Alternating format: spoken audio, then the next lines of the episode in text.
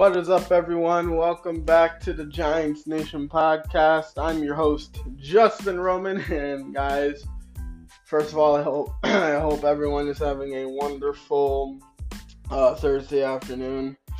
Um, guys, uh, um, guys, um, NFL training camp is almost here. Um, NFL training camp will be starting next Tuesday or Wednesday. I may have to check out the calendar again but I know it is next week. So yeah, um, guys, training camp. We all know what time it is when we talk about training camp. We're gonna have a lot of interesting competitions for every position, and let's see who's gonna make the main roster, and let's see who sadly will not make it to the main roster. Either they or they make it to the practice squad, or they somehow get cut. So yeah, guys. Um, so yeah, uh, today I decided to come on my podcast today just because I have another list for you guys. Um, my list for today, I'm gonna be I'm going to be including my five underrated players on the New York Giants to keep an eye on at training camp. So without further ado, let's get right into it. Um, you know, look, every season we see incredibly underrated players from every team show out during training camps. Um, the Giants have even had some guys like uh, this in recent seasons, including Darnay Holmes' domination in last year's training camp. This time around, coming off the heels of a very successful season, the Giants enter training camp with plenty of interesting players who could make some noise. These five players didn't see the field a ton last season. However, that could change with a big time training camp performance this summer. So here we go. Um, number one, it's gonna this uh, this is gonna surprise a lot of people. But number one, I have a cornerback, Nick McCloud. Um, look at last season with a door. Look, last season after Dory Jackson went down with uh, with an injury. Um, Nick McCloud, who is an who uh, went undrafted, um, was forced to step up. You know, during his time on the field, this guy was rather, I would say he was rather solid, especially as a tackler. While he lined up at cornerback for the majority of last season, it seems like this guy could be getting shifted to safety.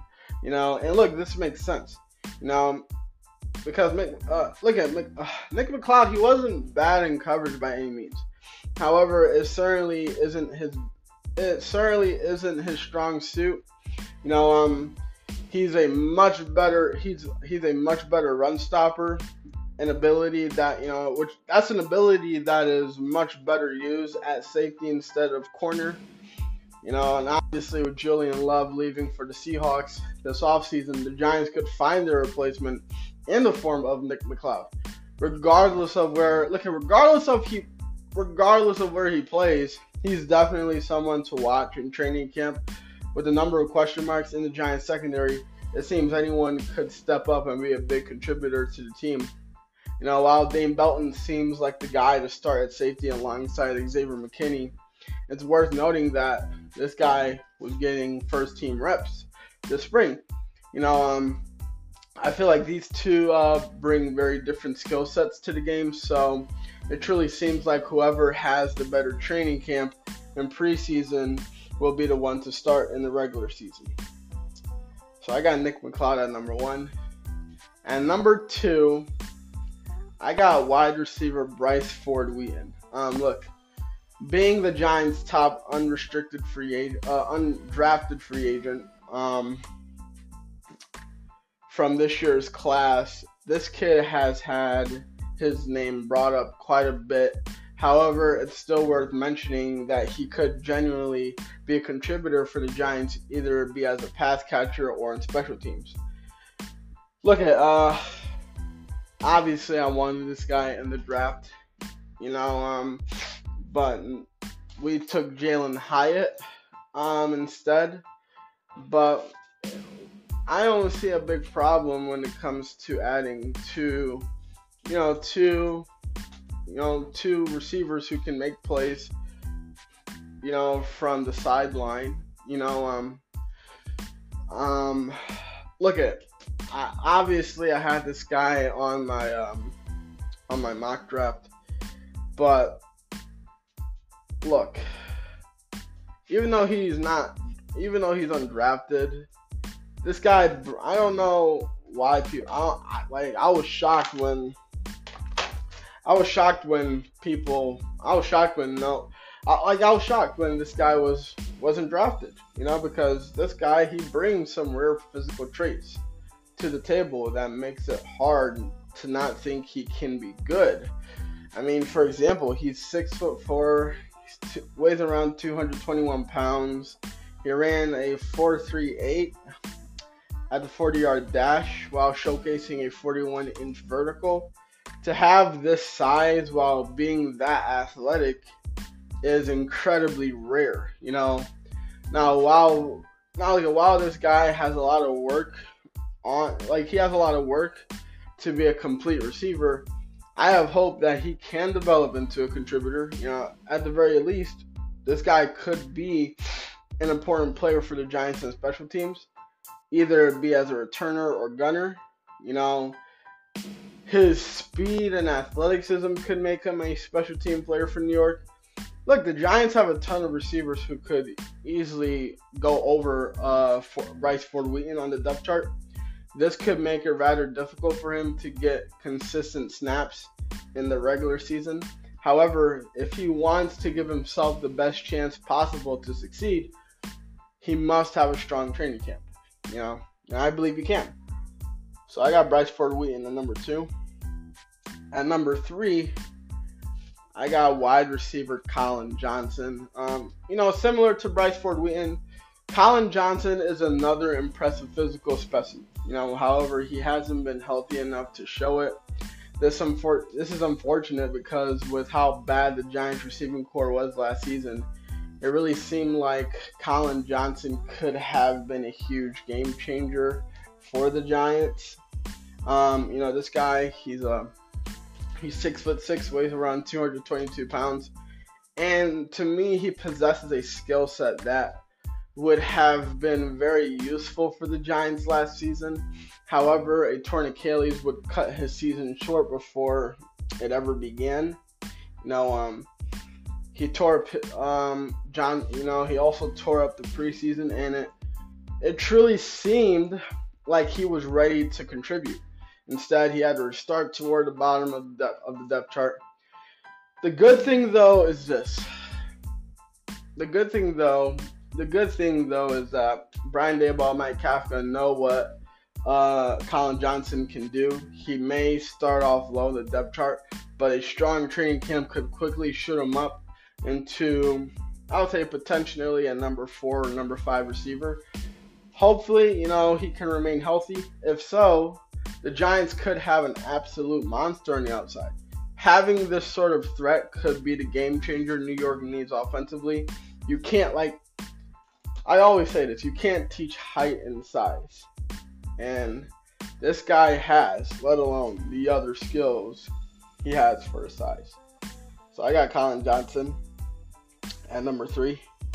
At number four, I got linebacker Darrian Beavers you know, look at with with it with it being announced that linebacker Dry Davis will be out for the season, Darrian Beavers has the best chance he's ever had to still starting linebacker spot. Thankfully, he'll be playing alongside Bobby Okereke, which will help his development out a ton.